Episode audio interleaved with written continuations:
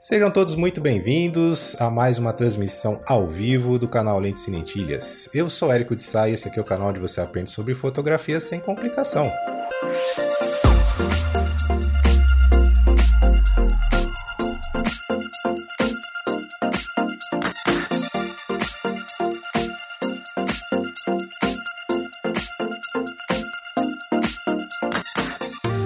Programa de hoje você vai poder acompanhar a gravação de mais um episódio do nosso podcast. E você já sabe, se você quiser conhecer os episódios anteriores, dá uma olhada lá no nosso site, lenteselentilhas.com.br ou procure por Lentes e Lentilhas no Spotify. Então hoje nós vamos entrevistar esse fotógrafo que é formado em publicidade e propaganda, trabalha com fotografia desde 2017 e ele é especializado em storytelling, retratismo, fotografia documental e comercial. Seja muito bem-vindo, Guilherme Rossi.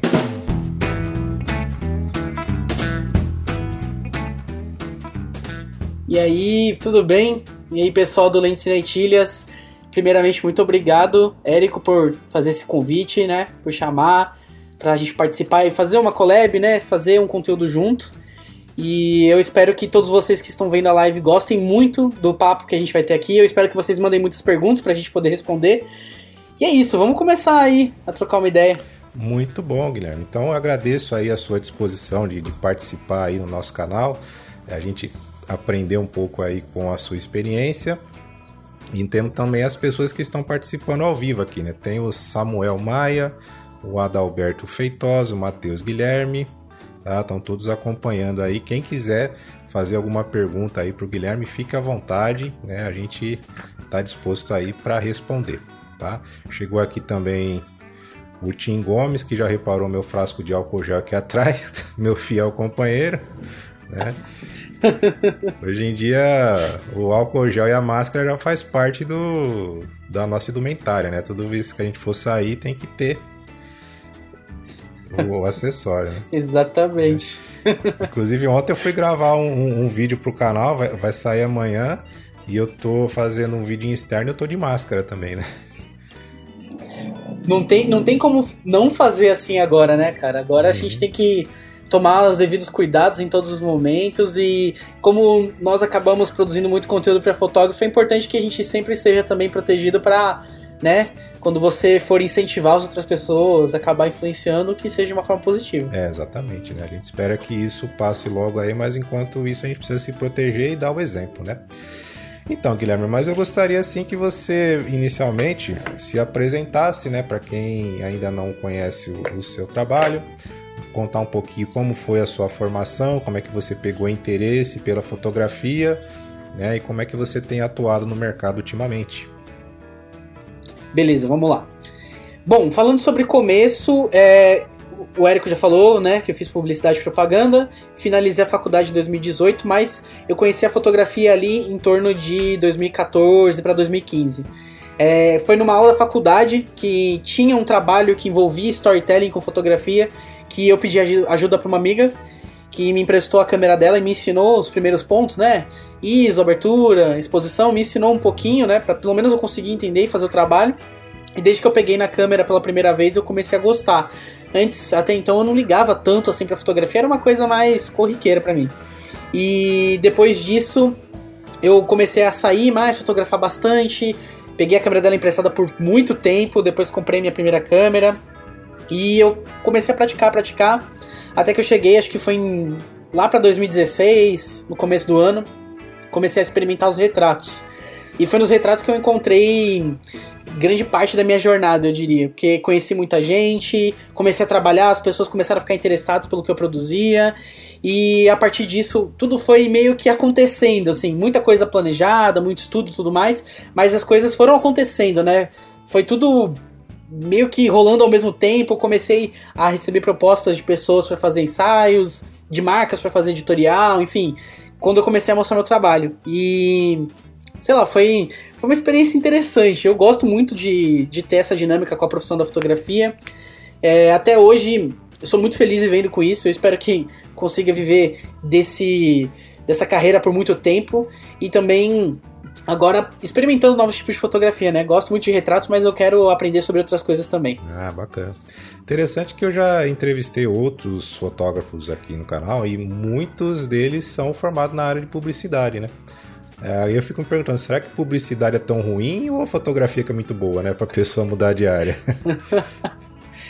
Cara, eu acho que eu acho que a fotografia ela, ela é uma profissão muito com uma dinâmica muito diferente dependendo de qual caminho você for seguir dentro dela.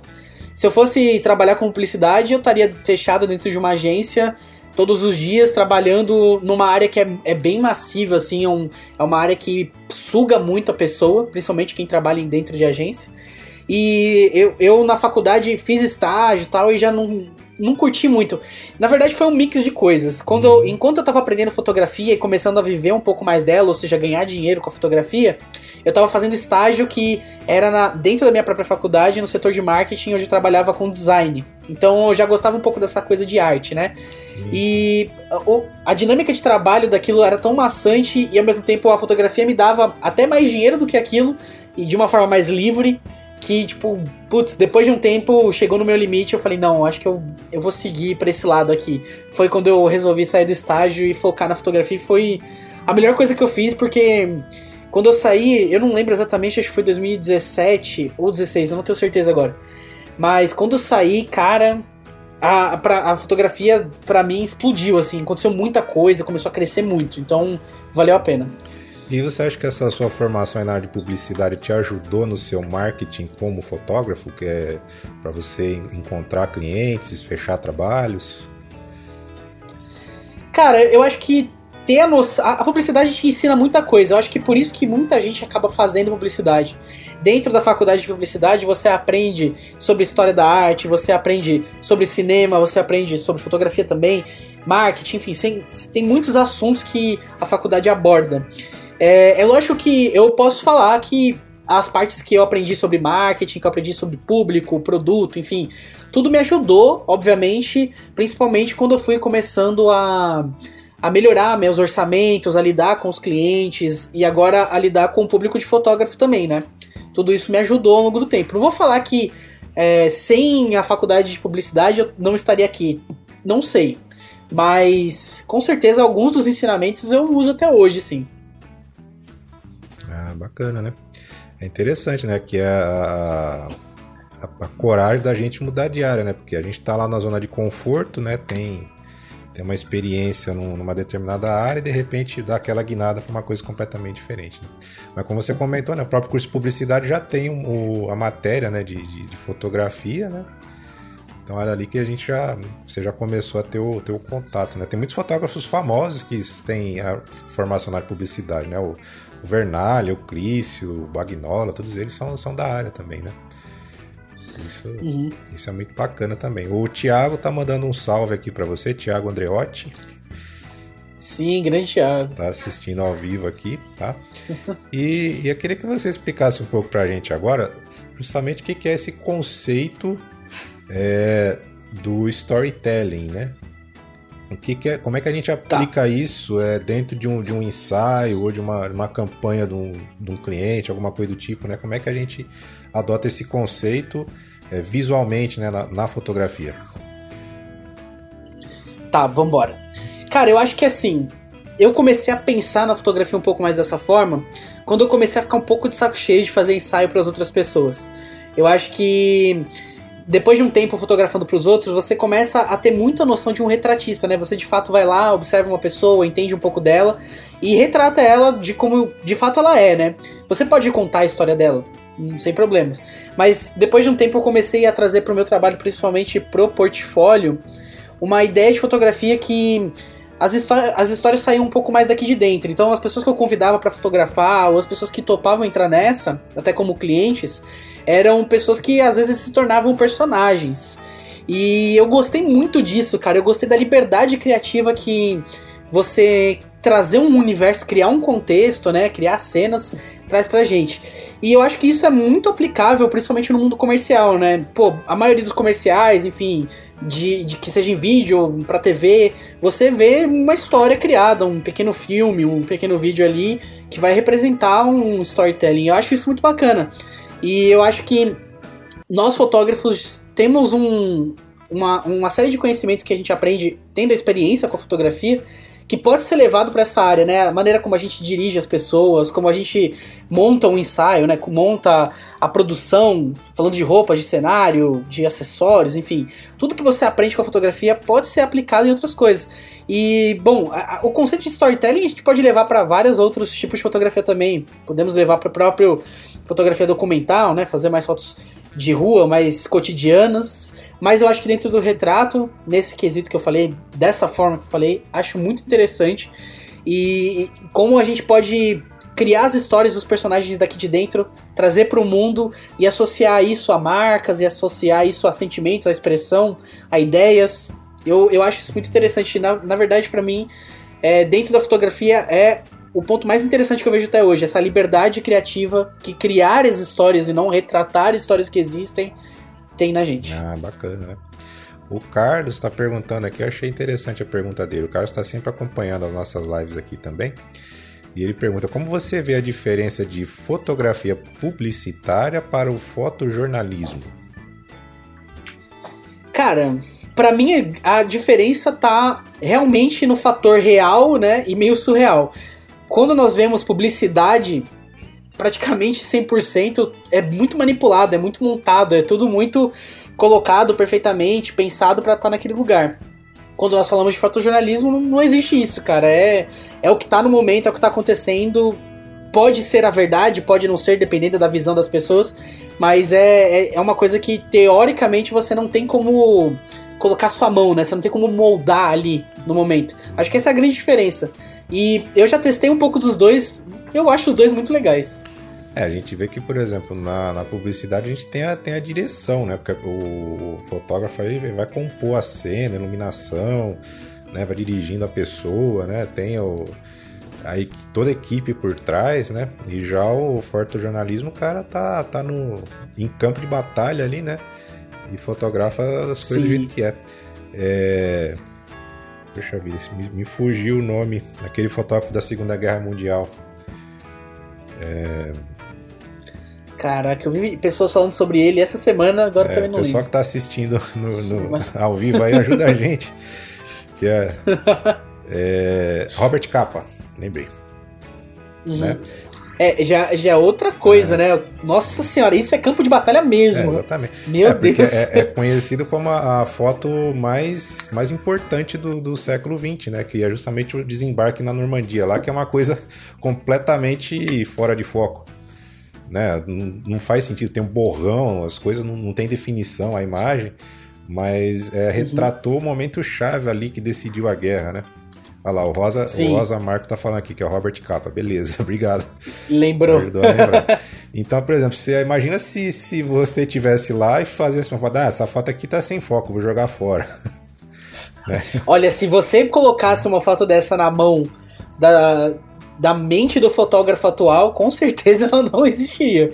É, já tava. com certeza. Já teria sido descartada faz tempo, né? Mas é, é a representação de uma, de uma era, né? Foi um, um momento Sim. ali que mudou o curso da história, né? Foi algo impressionante. Então veja que às vezes é, a, essa é a diferença né, do fotojornalismo para a fotografia de publicidade, né? Que a fotografia de publicidade é tudo pensado, né? Para atingir um objetivo, né? Sim, exatamente. É. E você tem tempo para fazer as coisas, né? E, e, a, o fotojornalismo é tão espontâneo que, que, ele se torna mais surpreendente. Quando você vê uma foto de publicidade que é super incrível, perfeita, não sei o que, às vezes você fica meio desanimado ou perde um pouco a vontade de ver aquilo da forma como você veria uma foto de fotojornalismo, né? A foto em si ela não, não é tão impressionante pelo fato dela ser tão montada, assim, não, não é uma coisa tão incrível às vezes. É lógico que depende do, da opinião e da visão das pessoas. É, a gente vê os, os fotógrafos de guerra, né? As, as fotos são bem, bem emblemáticas, né? Tem aquela foto lá do Vietnã, a menina com, com napalm lá, aquilo, aquela marca, né? É, uhum. é, fica fixo na, na, mente da gente, né? Então a gente não, não consegue esquecer e, e, tem um impacto social também, né? Pois é, e, e, eu tava falando sobre esse assunto no Instagram esses dias, na verdade no, com o pessoal que eu conheço e tal, sobre o impacto das imagens, né? Como antigamente, não só fotógrafos documentais, mas é, enfim, pessoas que trabalhavam com até retratos, né? Ou quando enfim, vários tipos de fotografia um pouco mais das antigas. A gente vê muitas fotos icônicas que passam o tempo, que se tornam atemporais, né? Hoje em dia, a, o consumo de foto, de material é tão rápido, as pessoas passando por milhares de fotos em segundos aqui, sem ter uma, um discernimento se, do que, que é uma, uma fotografia de fato pensada tal, ou simplesmente um momento tirado por um celular. E, e mudou tanto isso que hoje em dia, pra você ver uma foto tão icônica que vai durar tanto tempo, que vai perdurar, né, durante tanto tempo, é, é muito raro, né? É, exatamente. É, é, você acha que a fotografia hoje está sendo banalizada, né? Porque a gente está vendo hoje que todo, todo mundo tem uma câmera na mão, né? Que é a câmera do celular. As pessoas fazem registros a todo tempo, né? Pegar a quantidade de fotos que por minuto que sobe no Instagram são eu não sei se já chega a casa dos milhares de fotos, né? E, e às vezes são muitas fotos assim que não tem, não tem sentimento, não tem história, não, não tem uma mensagem, né? Você acha que está sendo banalizado o trabalho do fotógrafo hoje em dia? Cara, eu, eu acho que podem existir alguns tipos de visões. É, a gente pode ter visões diferentes sobre, por exemplo, pessoas que tiram fotos com o celular para simplesmente registrar momentos delas. E a gente pode ver até problemas dentro do mercado da fotografia, com os fotógrafos de fato. É, como você falou, tem muito, muita gente que faz trabalho hoje que é, é simplesmente um apelo visual, é, é uma coisa que é para ser perfeita visualmente, mas que é raso, que não tem, não transmite nada, não faz ninguém sentir nada, só os fotógrafos ficarem loucos para aprender uma técnica de Photoshop e de Lightroom. Isso é uma coisa que tem bastante hoje. E então acaba que para algumas pessoas acabam focando talvez no lugar errado na fotografia, principalmente quando a gente leva para um lado mais comercial. Quando eu falo focando para um lado errado, por exemplo, é pessoas que só pensam realmente num estético, pessoas que só pensam realmente em tirar uma fotografia do jeito que ela for, ou pegar uma fotografia que tanto faz para ela e na hora de digitar fazer um monte de cor, desfoque, não sei o que e transformar em outra coisa. Hum. Não, não vou banalizar isso, mas com certeza é, é, um, é um tipo de fotografia um pouco mais raso, né? Você não, não, você não tá com um intuito tão forte ali no momento de comunicar, de passar uma mensagem para alguém. É interessante, né? O, inclusive, né, outra coisa que eu percebo muitas vezes também é essa, esse costume, principalmente o pessoal de fotojornalismo, né, de, de fotografar no modo contínuo, né? Então, às vezes, hoje em dia tá muito, é muito comum a gente ver os eventos em, em Brasília, né? Tá um caldeirão na, na política lá. E, e, a gente começa a ver lá o, um político dando entrevista, ele só tá mexendo a boca. E o cara tá fazendo lá 14 fotos por segundo. Só um minutinho, Érico, que eu não sei por que, que eu perdi o seu áudio. ah, tá. Não, eu... Só um minutinho. Ah, sim. É, eu tô te ouvindo aqui. Tá, tá me ouvindo? Tô te ouvindo. Sua, sua voz tá, tá ouvindo aqui. Eu não sei se acabou a bateria do fone. Bom, pode continuar falando que agora eu tô te ouvindo. Ah, tá. É, então, como eu tava dizendo, né? O pessoal é, do fotojornalismo, às vezes o, o, político tá dando uma entrevista lá e ele só tá mexendo a boca, não tá tendo ação nenhuma na, na cena e o fotógrafo tá disparando 14 fotos por segundo no, uhum. na cara do político ali, né? O que, que vai mostrar para ele? Todas as posições diferentes da musculatura da boca dele. E às vezes você vai olhar no, no site, no jornal, só sai uma foto do evento, né? Então veja que até o, o hum, profissional está sendo tá, tá, aproveitando um recurso. Você tem um cartão de memória de 128 GB, você tem uma câmera que faz quase um, um filme, né? 14 fotos por segundo já dá para fazer um filme. E aí ele manda uma foto para publicar. Nossa, realmente, é, é, mudou muito a dinâmica, né, nesse sentido de, de como que como que o momento ele não, ele não é mais tanto uma coisa tão icônica, talvez por isso, né? O momento ele, ele pode ser. Você pode dividir ele em tantos frames, como você falou, às vezes tem câmera que você faz quase um filme realmente por segundo, você colocar um live view da vida. E é natural, eu, eu não posso falar muito sobre isso porque eu gosto bastante de, de disparos contínuos. Sim, eu, não, sim. eu não fico sem, não, não consigo ficar sem. Mas, de qualquer forma, principalmente falando de, de documental, acaba sendo uma facilidade para as pessoas não perderem os momentos, né? Principalmente falando de pessoas que vivem disso, sabe? Hum. Mas perde um pouquinho da essência, talvez. Ah, sim, né? Porque aí a gente começa a ver as fotos de. Principalmente a gente fala de, de, político assim, começa a boca tudo torta, né? Aquelas expressões assim, porque o cara tá falando ali congelando o movimento, né? Sim. É, tem aqui, ó, o, o, o Igor Lopes tá mandando um abraço lá de Portugal. Tá? Abraço, Igor. É bacana a gente ter um, ter um canal do YouTube assim que a gente começa a falar com gente do mundo inteiro, né? Que tem pessoal que vem de Portugal, do Japão, dos Estados Unidos, tá? Tem mesmo. Tá sempre acompanhando a gente. Aí olha que Portugal acho que tá umas duas horas adiantado, né? Só agora são. São o quê? Quase. É, sete. É, acho que são três horas a mais, na São dez e meia lá já. E ele tá lá. Tá vendo? Tá assistindo na live. Faz, é isso aí, pô. Ah, bacana, legal. Então, Guilherme, vamos falar um pouquinho agora sobre a construção do, do estilo, né? Porque, por exemplo, tá. observando lá o, o, seu Instagram, as fotos que você publica lá, dá para perceber que você tem um estilo diferenciado, né? Você usa bastante grande angular, né? Bastante fonte de luz, é, mesclando bastante a pessoa com a arquitetura, né?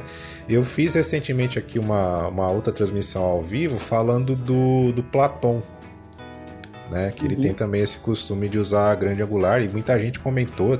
Eu até fiz um desafio aí pro pessoal repetir o, o estilo dele.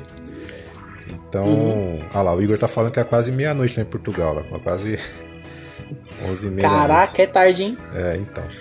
É, mas, mas enfim, da onde que vem a sua inspiração para fazer esse tipo de, de composição aí? Porque não é muito comum, né? A gente ver retratos com um grande angular, né? Cara, vou te falar. É, eu, eu não digo, eu não posso falar que a, a, a grande angular para mim foi inspiração de algum fotógrafo, de tipo ver trabalhos e falar, não, agora eu tenho que fazer assim. Foi muito de, de, de testar. Quando. às vezes eu, eu conheci e cresci muito na fotografia com pessoas que faziam muitas fotos urbanas, né? Trabalhavam sempre mais com fotos urbanas. Então sempre tive meio misturado, saía para fotografar com o pessoal que fazia esse tipo de foto. E ocasionalmente algumas pessoas às vezes apareciam com lentes grande angulares e tal. E eu acabava sempre testando, né? E eu, eu sempre achava interessante porque é, no começo era um pouco difícil de trabalhar com a grande angular porque é muito complicado, né? fazendo foto urbana, se você gosta de simetria, manter as linhas retas é um negócio. dá um trabalho. Sim, sim. E. E aí eu comecei a testar, putz, comecei a testar, tentar retrato, ver como ficava. Mas eu demorei, viu? Eu testei várias vezes a grande angular por mais de um, dois anos e sem ter uma, sabe? Sem comprar uma pra mim. E depois de um tempo eu comecei a me. Eu, eu sempre fui meio que abrindo na questão de lente. Uhum. Todo mundo começa geralmente com a cinquentinha, né, na crop e tal, que já é uma lente que vai pegar bem fechado.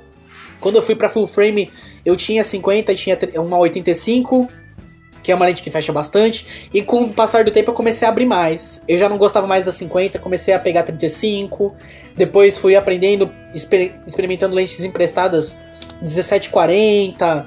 Já testei a 1116 antes de ter ela e aí Chegou no momento que eu comprei a minha, e na verdade eu comprei a minha grande angular, mas porque eu, eu tava viajando bastante na época, aqui pelo Brasil, e eu fiz uma viagem para fora, e eu adorei documentar a viagem com a grande angular, porque abre muita possibilidade. Sim. E em alguns ensaios, quando eu fazia umas coisas um pouco mais doidas, né? Eu gosto bastante de no ensaio ter aquelas fotos-chave que a gente costuma fazer e ter algumas que a gente pira, assim, para ver o que, que vai sair, né? Sem ter uma, uma ideia exata do que vai sair.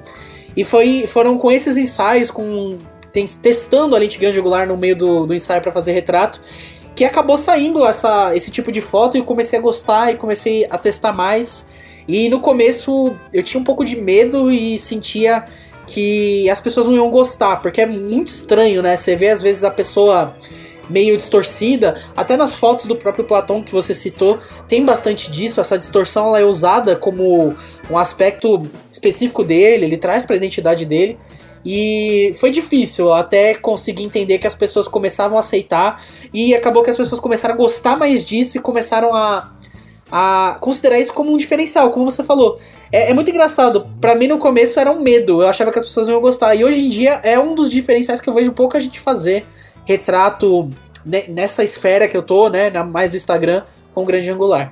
É, porque, é, é como você falou, é, é, raro a gente ver, né? Porque na fotografia clássica, né? É, é como se quase fosse uma regra, né? Tipo, não se usa grande angular para retrato. Mas aí justamente você veio que para quebrar a regra e mostrar que dá certo, né? Mas aí tem essas questões que você falou. Você faz, por exemplo, muita foto urbana, né? Como é que você faz para se preocupar para não distorcer as linhas, né? Para não arredondar tudo? Cara, eu acredito que assim, quando eu coloco uma grande angular na minha câmera, a, o negócio é que nem você falou, é quebrar a regra. É meio que. Eu acho que é um momento muito libertador e por isso que ultimamente eu ando tirando ela pouco da minha câmera porque é um momento onde eu acabo não ligando muito para as regras, seja cortar uma pessoa, seja deixar uma linha torta, um membro da pessoa muito grande, porque eu, eu acho que é isso que traz um, uma, uma liberdade criativa na hora de pensar nas poses, na hora de pensar na interação com o cenário. Eu adoro fazer com um cenário mais urbano esse tipo de fotografia, realmente porque ele abre essa opção de ter muita arquitetura, muita linha, luz, é, cores também mais urbanas. Eu, eu acho que é, quando você coloca uma grande angular, pelo menos para mim, quando eu coloco a grande angular na câmera, eu tô aceitando todas as imperfeições de quebrar essas regras e deixar as coisas meio estranhas, realmente para fazer para que essas estranhezas façam parte da comunicação do, do, estilo visual ali da foto. Ah, bacana, né? Então veja aí, as regras são feitas para serem quebradas, né?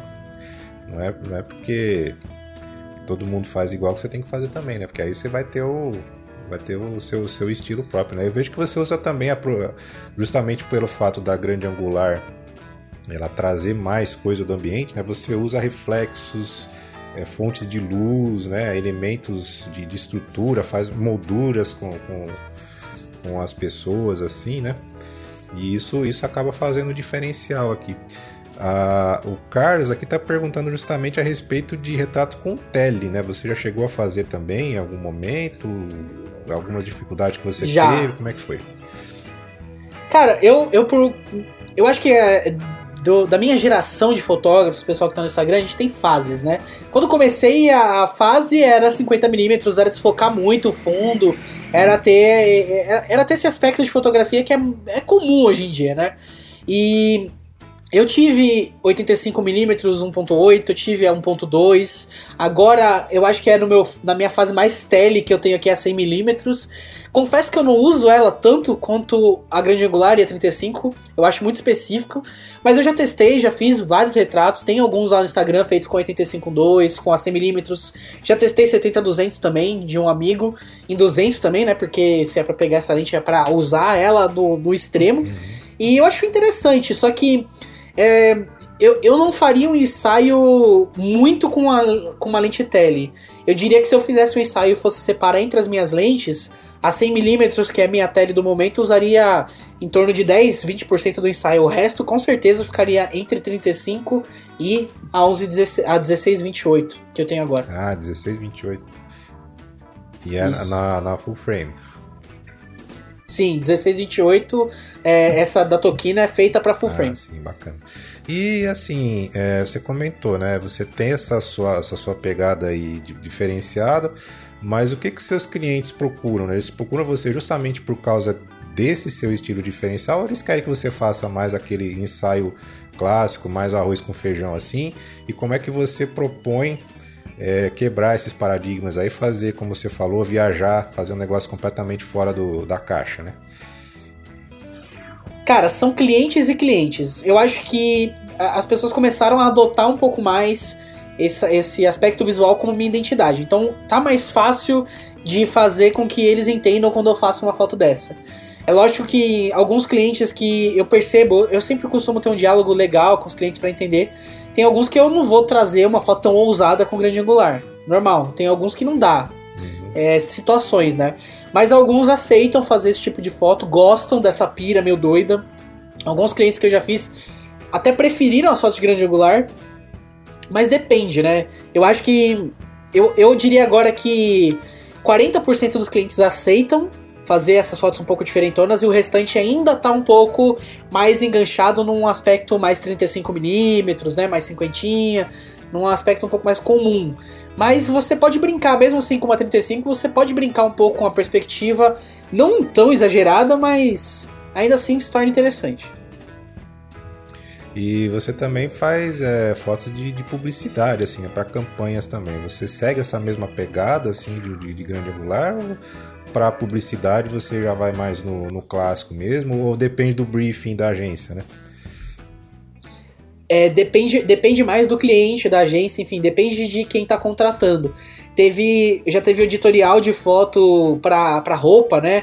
Que eram um pouco mais moderninhas, que gostaram desse aspecto mais grande angular, e eu fiz algumas fotos no ensaio nesse, nesse visual também. Já alguns outros tipos de, de clientes que são um pouco mais, mais formais, posso dizer assim, eles preferem já um look um pouco mais clássico, mais reto tal. Depende muito do tipo de trabalho que aparece, cara.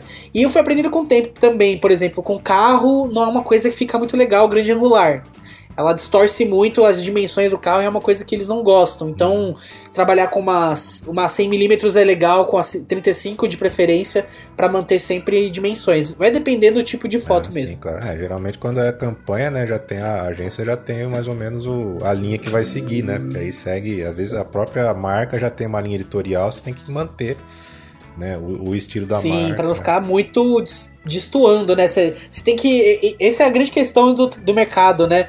É, você vai ter liberdade criativa em alguns momentos. Já tive liberdade criativa em alguns trabalhos, não só de cliente, né? Mas como falando de marcas, as coisas, já tive liberdade. Mas ao mesmo tempo você tem que respeitar uma série de diretrizes que é, é normal. Qualquer trabalho você vai ter que respeitar. Exatamente, né? E aqui o, o, Igor tá comentando do, daquela vez que você foi no, no estúdio do Ronaldo, né? Uhum. A respeito do, do uso do, do flash, né? Como é que você procura usar assim? É mais, é, por exemplo, eu vi que você faz muito ensaio externo assim, né? Dá, dá para encaixar o flash ou você procura aproveitar mais a luz natural? Como é que é essa sua visão aí da, da iluminação? Olha, antes de começar a quarentena, eu tava num processo de, de aprender mais. É, para trazer isso pro externo. As situações que eu trouxe o Flash para ensaios externos foram mais com o Ronaldo mesmo. Quando ele tava junto, ou quando amigo, algum amigo tava junto, porque é bem complicado levar toda essa estrutura para ambiente externo, né? Principalmente se for usar modificador. Mas eu aprendi bastante de lá até hoje, né? Aprendi bastante com o Ronaldo a mexer com flash, mas eu admito que eu não me aventurei tanto ainda no, na fotografia com flash quanto eu tô me aventurando com luz contínua. Eu tô começando a aprender mais sobre luz contínua e depois eu quero aprender mais sobre flash. Tô com bastante tipos de iluminações diferentes aqui, principalmente aprendendo pro canal e também pra fotografia. É, principalmente nas fotos recentes que eu ando postando, tem bastante LED, né? Bastante esse tipo de luz mais contínua que eu costumo usar Ah, legal, né? Eu percebi, você, você usa aquele, aquele bastão de LED, né? Como é, é como é que Sim. foi essa experiência com, em usar ele aí? Ah lá, tá. É. Esse aqui. Cara, esse bastão eu achei muito bacana porque eu, eu já tentei incentivar as pessoas muito, porque ele é uma opção muito barata, né? Muito barato mesmo. Você paga em torno de 80 reais, tem opções de 20 reais isso aqui. E eu acho muito legal porque ele traz uma luz suave, bonita, interessante para iluminar de fato. E, e, tanto que ele está me iluminando agora de cima.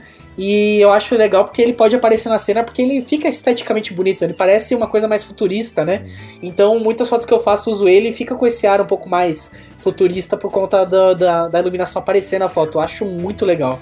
É, é, a gente via que, por exemplo, quando começou os primeiros equipamentos de LED, né, a gente tinha um problema muito sério que a cor da, da do luz do LED era completamente esquisita, né? Tinha um problema de baixo IRC, coisa e tudo mais. Hoje a gente percebe que está melhorando a qualidade da luz do LED, está sendo mais possível fazer trabalhos com luz contínua. Com certeza, com certeza. Quando, assim, as minhas primeiras experiências com LED é foram com equipamentos de amigos, aqueles painéisinhos tal, que você coloca bateria da Yangnu. Depois eu testei aquele Y360. É lógico que aqui a gente já está num, num, nível de LED, de tecnologia e, e, de um equipamento que foi feito muitas vezes para fotografia. Isso é bacana. Aquele Y360, aquele bastão de LED da Yangnu é é fenomenal, assim, é um negócio que explodiu na fotografia aqui no Brasil. Muita gente se interessou e comprou, você vê aos, aos montes, assim, as pessoas usando, né? E realmente, é lógico que essas, por exemplo, esse bastão aqui, essas iluminações que eu ando usando não são para foto, né? São iluminações para casa, pra você iluminar ambiente. E eu só testei assim, eu vi pessoas falando sobre, fui lá, comprei, testei e pô, adorei. E traz uma opção legal. Eu acho que para fotografia, na minha opinião, para mim, não atrapalha muito, porque eu ainda tenho muito processo de Photoshop de Lightroom que acaba conseguindo moldar quaisquer problemas que eu tenha com essa, com essa iluminação. Agora, para quem trabalha com vídeo, pode ser que tenha que prestar mais atenção aí. É, a gente tem, tem visto aí vários, vários equipamentos é, de luz contínua para vídeo com, com LED que é, você não fala que é LED, né? Porque realmente a qualidade tá pau a pau com, com as halógenas, que tem um bom índice de reprodução de cor, só que tem o, a vantagem de você ter a eficiência muito maior, né? Eficiência energética, né?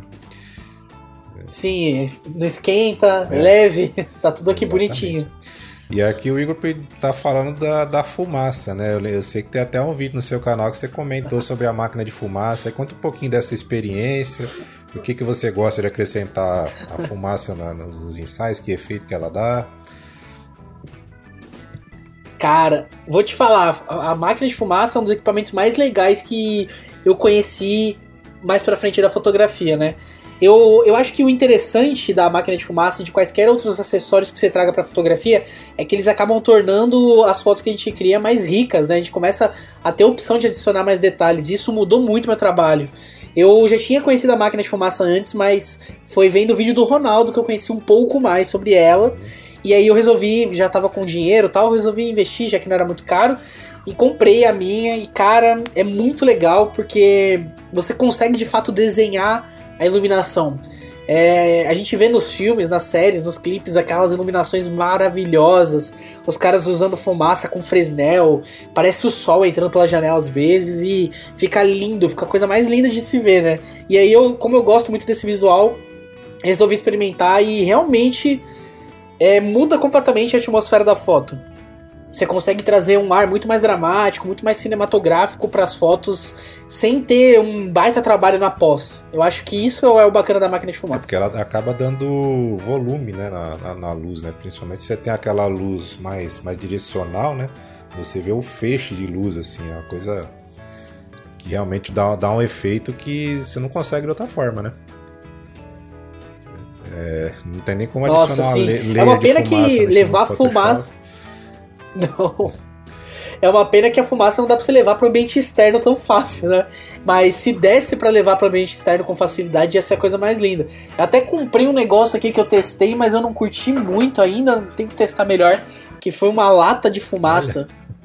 Que eu comprei eu ainda vou fazer um vídeo sobre. É específica para videomaker e para fotógrafo. Só que ela vem da gringa e é custo um pouco caro. Mas vou testar melhor ainda para fazer um vídeo mais legal, né? Ter essa opção, quem sabe para um é, cenário externo. Não, acho que não deve durar muito tempo também, né? Quanto uma máquina contínua, né? Acho que... É, não, tem, com certeza não. Com, com, e custa critério, muito caro. Né? Nossa, cada borrifada que eu dava essa, quando eu tava testando era um choro. Porque uma lata dessa é tipo 100 reais, enquanto a máquina é tipo 150 reais e dura muito mais e tempo. E abastece com que a máquina, assim, que o Mário pergunte? A, a, máquina de fumaça, ela, quando você compra, ela vem com um líquido que é específico para máquina de fumaça, é um fluido, né? E ele, ele custa acho que 30 reais um litro, mas dura muito tempo. Sei lá, um litro durou meses comigo, assim. É um, é um líquido, assim, com cheiro específico, eles deixam até com cheirinho de tutti-frutti pra não feder muito, né? Sim, já, já vem perfumar, né? Ah, o, o Ronaldo tá assistindo a live aqui, ó. Falou que a máquina de fumaça é, é igual a pegada de mistério. Né, não tem como fugir. O Ronaldo ele, ele fez o grande favor de trazer Paranapiacaba para muitos fotógrafos dentro da casa ah, deles. legal. E, e, você faz, você tem um estúdio próprio? Como é que é? Você faz a, a parte interna aí de com com estúdio? Como é que é? Na verdade não, cara. A maior parte das fotos que eu faço é aqui dentro de casa. A gente dispõe dos equipamentos aqui, eu não tenho um espaço de estúdio, até porque eu não sou tão ligado ainda nesse, nesse tipo de fotografia, tô aprendendo, tô engatinhando ainda nesse, nesse tipo de foto, não tenho muito equipamento de estúdio também, mas eu, eu tenho vontade de, de, experimentar e trabalhar um pouco mais. Inclusive, até recentemente peguei alguns outros equipamentos, peguei um fundo, né? Aquelas barras para colocar tecido. É, pra, pra daqui a pouco experimentar algumas coisas novas. Mas quando eu faço interna, tudo no improviso aqui, usando o meu próprio cenário aqui, mesa tal. Eu gosto de, de, usar o cotidiano. Acho que é muito ligado ao meu trabalho usar o contexto do cenário. Eu ainda não aprendi o estúdio. A usar o estúdio também, porque ele é uma coisa mais. Ele é tipo uma folha branca, né? Você tem que aprender a trazer as coisas ah, para ele. E vamos falar um pouquinho agora sobre o, o, o processo de edição, né? Porque a gente vê também, é uma, é uma marca sua, né? A, a, as fotos com bastante saturação de cor, né? Você tem essa jogada aí de, de, de aplicar cores, às vezes é, é, tem também a questão de, de, de contraste, né? Trabalhar com, com, zonas escuras, zonas mais claras, tudo mais. Isso também acaba direcionando o olhar. Essa sua inspiração aí com cores, é, é, o que, que é que você já vê na hora do, da captura e o que, que você resolve aplicar depois na, durante a edição para chegar naquilo que você quer, né? Como é que é o seu, o seu processo da captura até a exportação, né? Tá. Falando de cores, assim, na, na hora. Eu acho que acontece nem tanto na captura, mas sim na hora que a gente está planejando o ensaio para acontecer. Então entender mais ou menos como que é o local, é, o tipo de iluminação que tem se for usar luz natural, entender mais ou menos o que, que tem dentro daquele cenário, né? Enfim, se tem uma fachada, se tem um espelho, se tem um vidro, enfim. É, entender as cores que já estão naquele local. Eu gosto muito de fotografar no urbano porque tem aquela pegada mais cinza que a gente consegue puxar pro azul, que a gente consegue trazer esses tons mais frios, que eu gosto particularmente muito. E aí o que consigo resolver, além do cenário, de entender um pouco dele, é realmente planejar as cores de roupa para que já crie um contraste com o cenário. Eu gosto muito de definir a paleta das fotos tendo duas cores que contrastam bem. Então, quando eu foto, fotografo na natureza, eu costumo trazer muita roupa que se destaque bem, né, em relação ao verde. Eu sempre gosto de usar vermelho. Quando eu vou pro urbano, eu gosto muito dos tons mais alaranjados, mais marrom, um amarelo. Então eu sempre tento trazer cores que contrastam. Eu acho que no planejamento isso facilita muito para na pós você não ter tanto trabalho. E na pós realmente o negócio para mim é trabalhar questões de temperatura, ajustes locais e trabalhar as cores para ter geralmente duas cores que brigam bastante. Eu não gosto muito de ter aquela foto com saturação uhum. em tudo, sabe? Eu gosto daquelas fotos que a gente tem cores selecionadas e que essas cores consigam se complementar ou brigar uma com a outra para tornar o, o, aspecto da cor mais interessante para quem tá vendo. Ah, legal. Assim, uma, uma, coisa que muitas pessoas às vezes me procuram, às vezes perguntam assim, tem dúvida, né? É justamente no processo de, de tratamento, edição das imagens, né? é a questão de usar Photoshop e Lightroom, né? Porque às vezes tem, tem pessoas que às vezes está começando agora, não, não entende muito bem o, o, esquema e às vezes faz confusão do que, que pode ser feito com cada uma delas, né? Cada um desses programas, né? Então eu queria que você uhum. definisse assim, em linhas gerais, né? É, no seu processo, né? O que, que é possível se conseguir usando o Photoshop o, o Lightroom, quando é que se usa os dois em conjunto, né? Só para esclarecer o pessoal que ainda tem dúvida nessa área. Né? Show. Tá. No Lightroom eu geralmente vou organizar os arquivos, vou trabalhar a questão de básico, né? Realces, exposição, contraste, a curva, né, que vai dar um bônus para esses básicos. Gosto muito de trabalhar as cores iniciais, ou seja, realmente definir usando matiz, saturação principalmente, para definir quais serão as cores da foto exatamente, quais as cores que eu vou usar e quais que eu vou descartar, entre aspas. E eu gosto bastante de usar o Lightroom para definir alguns é, pontos de nitidez e também de granulado ou vinheta, né, esses efeitos. Quando eu levo para o Photoshop, eu costumo fazer os ajustes um pouco mais locais, ou seja, trabalhar as cores de, por exemplo, o tom de pele, de um local da foto em específico, né? Trabalhar, sei lá, a cor de um objeto, por exemplo, e eu uso algumas técnicas para mexer também com iluminação em lugares específicos. Então, para mim, o Photoshop ele é meio que uma máscara enorme. Photoshop é muito com máscara e o Lightroom ele é realmente ele, eu diria que ele é uns 60 para 70% da edição. No Photoshop eu só ajusto exatamente o que eu quero tirar, o que eu quero colocar usando os ajustes locais. e eu tô vendo, você tem também lá no, no seu canal do Telegram, você, você publica bastante sobre isso também, né? Quem quiser acompanhar suas dicas aí de edição, né? Tem, tem bastante coisa bacana que eu tenho, andei vendo o seu, seu canal no Telegram aí. Você coloca lá várias, várias dicas, né? Sim. É, no, no, Telegram eu tô tentando mandar todo dia dica de várias coisas. Eu sempre gravo um vídeo é, meio que espontâneo, né? Isso é legal do Telegram, que ele permite gravar um vídeo um pouco mais espontâneo, que não tem que ficar editando tal. Você grava e manda. E eu tô curtindo bastante. Dá pra falar sobre vários é, assuntos diferentes. Então, quem quiser conhecer também, vou deixar os, os links aqui na, na descrição, né? Então, eu queria, agora que você conversasse um pouquinho aí, é, essa, essa situação que nós estamos vivendo hoje, né? Infelizmente, né, a gente está num, num, momento sem precedente, né, de algo que a gente não estava preparado para lidar, que é essa pandemia, isolamento social obrigatório e tudo mais. E isso está afetando as pessoas economicamente, né? É, infelizmente a gente vê uma uhum. queda no, no, volume de trabalho, tem muitas restrições de, de acesso a locais que normalmente a gente frequentava, hoje não pode mais, tudo mais, né? É, como é que a gente pode fazer para não perder a cabeça nesse momento e torcer para que isso acabe logo e a gente volte, volte à rotina normal, né? Cara, eu acho que tem dois caminhos, assim, dois lados que podem ser considerados, assim. Tem muita gente que está aproveitando, principalmente o pessoal que está começando, está aprendendo ainda bastante sobre fotografia, é, aproveitar agora realmente para estudar muito conteúdo, para aprimorar as técnicas, seja com autorretrato, seja com foto de objetos, enfim, testar dentro de casa tudo que for possível com a fotografia. Eu acho que isso é muito legal porque até eu, quando comecei a fotografia, era muito interessante para mim, eu adorava fazer isso, experimentar em casa. Usava um abajur, experimentava objetos ali, colocava, posicionava o abajur para entender a iluminação, enfim, aproveitar o momento que temos em casa. Eu sei que é complicado, mas quem puder aproveitar dentro de casa aí pra realmente aprimorar.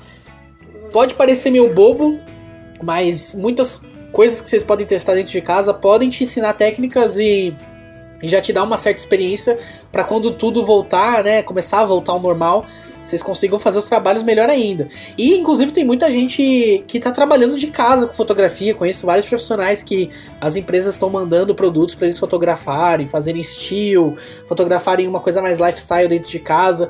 Tudo mudou, não só a fotografia, mas como tudo mudou, todo o discurso das marcas, como elas lidam com o público, como elas vendem esses produtos mudou também. Então, é, continuam tendo algumas oportunidades de trabalho e eu acredito que quando tudo isso acabar, teremos oportunidades de trabalho também com o mundo comercial para porque né, a fotografia vai precisar disso, a mudança de discurso vai ser também, novamente, vamos ter uma, uma nova abordagem né, das marcas com o público, uma comunicação diferente e sempre que a comunicação muda, é, quem faz vídeo, quem faz foto, vai, vai ter que produzir, né? Também vai acabar tendo trabalho. Ah, sim, com certeza. Se Deus quiser. Né? Então fica uma mensagem aí de, de esperança, né?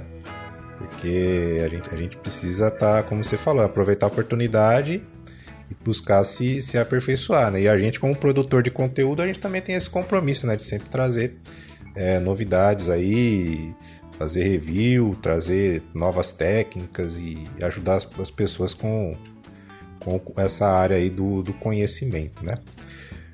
É, aproveitando que o Ronaldo passou aqui, deixou um comentário, eu queria falar uma coisa com você também do que você comentou aí de Paranapiacaba, né? Foi aquele rolê que choveu tudo. Eu acho que eu tava, eu tava conversando com a, com a Bianca, né? A Bianca falou que foi um desastre, uhum. esse cara levou um tombo.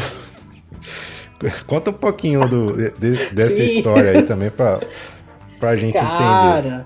Nossa, não, quando a gente foi pra lá, cara, foi. É, é, o Ronaldo ele me culpa sempre. Ele fala sempre que eu combino alguma coisa com ele, chove. sempre. Todas as vezes que eu falo de fazer alguma coisa com ele, chove. Todas, sem, sem falta. E dessa vez a gente pegou, falou, pô, chuva, esse clima até que é normal em Paranapiacaba. É um lugar que é, com esse clima fica até mais bonito, né? Por conta da neblina e tal. E aí a gente decidiu ir pra lá. Pegamos lá dois carros, a gente foi tudo bonitinho. Chegou lá uma baita chuva. Aquela chuva que não é uma chuva confortável que você, com uma capa de chuva, com um guarda-chuva, você consegue andar. Não. Era uma tempestade quase. Ficamos esperando, depois a gente decidiu ir do mesmo jeito.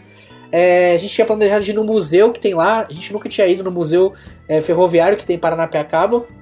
A gente entrou lá, pagou para entrar tal. foi todo mundo. E foi nesse lugar que tava cheio de poça que a Bianca tomou um tombo quando tava entrando no museu. Tadinha. E não foi uma poça qualquer, foi uma poça de água com barro, Ai, assim. Foi uma mistura bem ruim. Tadinha.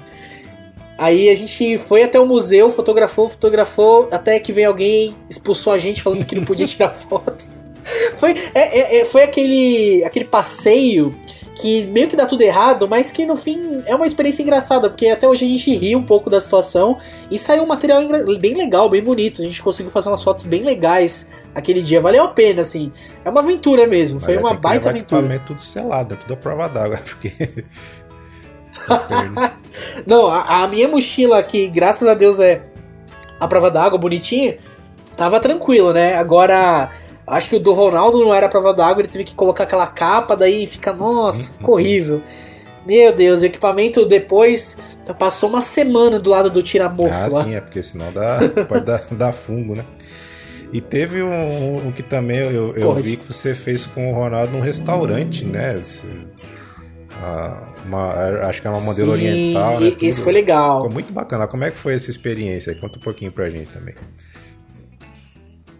Cara, esse foi muito legal, porque é, foi uma outra modelo que convidou a gente para ir nesse restaurante. E eu ia, na verdade, para ajudar um amigo que ia fazer as fotos dela. Tem um outro amigo que é o Jonathan, ele ia fazer fotos dela lá um pouco mais moda, mais editorial, uma coisa mais chique, né? E aí o Ronaldo, eu tava falando com o Ronaldo, falei, meu, me chamaram para ir num restaurante mó legal, mó bonito, vamos nessa, vamos junto lá, o restaurante vai estar tá fechado tal. É, a gente entrou para fazer as fotos antes dele abrir, então tava só pra gente tirar foto. Aí a gente foi e falou: vamos gravar um vídeo e eu quero que você leve as coisas de flash porque eu quero testar o flash lá dentro. Como era fechado o lugar, né? Não tinha tanta luz natural. Eu queria aproveitar para experimentar um pouco do flash, usar softbox, enfim. E aí o Ronaldo topou essa aventura, a gente foi junto, a gente convidou a modelo e, cara, saíram umas fotos incríveis assim. E foi um rolê muito interessante porque foi a primeira vez que eu coloquei o Flash em prática no ambiente que eu gostava, tipo, no ambiente que tinha elementos que eu gostava de fotografar, que ah, não era sim. só um estúdio. E foi muito produtivo, esse, esse, dia foi muito produtivo, foi muito legal mesmo. É, aí, aí depois as fotos, quem quiser ver, você, você põe no Instagram lá, não foi? É, também, e, e também, se, se, o pessoal quiser ver, inclusive de Paranapiacaba e esse aí, as aventuras estão todas registradas e estão lá no canal. Bacana. Dá pra é, acompanhar tudo. não podia nem revelar o endereço, né? Teve, teve um lance aí que não podia falar o nome. Sim, é. O pessoal foi meio chato lá no momento, porque a ideia é que o ensaio fosse mais da outra moça, e, enfim. Acabou ficando desse jeito, mas de qualquer forma a gente conseguiu aproveitar o material e postar, porque tava bem legal mesmo, né? Se não conseguisse, ah, você ia ficar bem frustrado. Era bem, bem interessante mesmo, né? Ah, maravilha. É, era show Bom, de bola. Conseguimos segurar aqui a conexão, tá tudo certo. É... Então, Guilherme, eu gostaria agora de deixar o espaço aberto para você, para quem quiser conhecer melhor o seu trabalho, né? Eu, eu sei que você tem não sei se você está planejando, se você já tem cursos, né? Quem quiser marcar ensaio, é, consultoria, o que você quiser fazer seu jabá aí agora, o espaço está aberto para você. Obrigado, Érico. Ó, primeiramente eu gostaria de agradecer a você por convidar para fazer essa live. Bem legal, eu sempre gosto de ter essa troca de ideia porque cada vez que eu converso com uma pessoa diferente, a gente acaba trazendo histórias, acaba trazendo é, informações novas e, e é legal para o pessoal aproveitar também. Para quem quiser acompanhar um pouco mais o meu trabalho, eu recomendo que dê primeiramente uma olhada no canal. Acredito que o Érico deixou na descrição do vídeo. Tá, Guilherme, tá me ouvindo certinho? O seu microfone cortou. Opa, deixa eu puxar ah, voltou, o fone aqui que ele volta. Vamos tá, ver se vai voltar, que aí eu continuo. Hum. Pronto.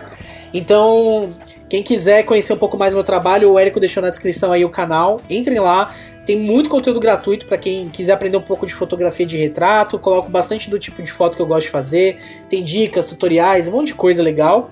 E também nos vídeos tem o, o link para o meu canal do Telegram. Não sei se o Érico deixou aí, mas de qualquer forma vocês conseguem encontrar em quase todos os meus vídeos tem na descrição. Que é um canal onde eu mando dicas diariamente, vídeos, áudios, links de coisas que eu acho importantes e interessantes para os fotógrafos, tá? Todo o conteúdo visado aí para vocês, um pouco mais para a área de retratos também. Então é isso, acho que são esses dois, eu acho que são os mais importantes. Se vocês quiserem acompanhar lá, será uma honra Ah, ter todo mundo acompanhando. Então eu gostaria de agradecer o pessoal que acompanhou aqui a transmissão, né? O pessoal que, que assistiu ao vivo. Gostaria de agradecer imensamente a você, Guilherme, pela sua disposição aí de, de compartilhar a sua experiência com a gente. E eu espero que a gente possa fazer outras collabs aí, quem sabe uma- um encontro, né? Fazer um ensaio em conjunto aí. né? Futuramente aí a gente pode bolar alguma coisa também para agitar o, o canal, né? O que, que você acha? Po- Podemos, podemos fazer. Às vezes a gente planeja um vídeo aí de cada um grava de um jeito em casa. A gente traz uma dinâmica interessante pro pessoal. Tem muita oportunidade aí pra fazer collab e trazer conteúdo pra todo mundo é, de duas pessoas diferentes, que é mais legal ainda. Legal, agradeço imensamente sua atenção. E para quem acompanhou aqui, muito obrigado e até o próximo programa. Falou, galera.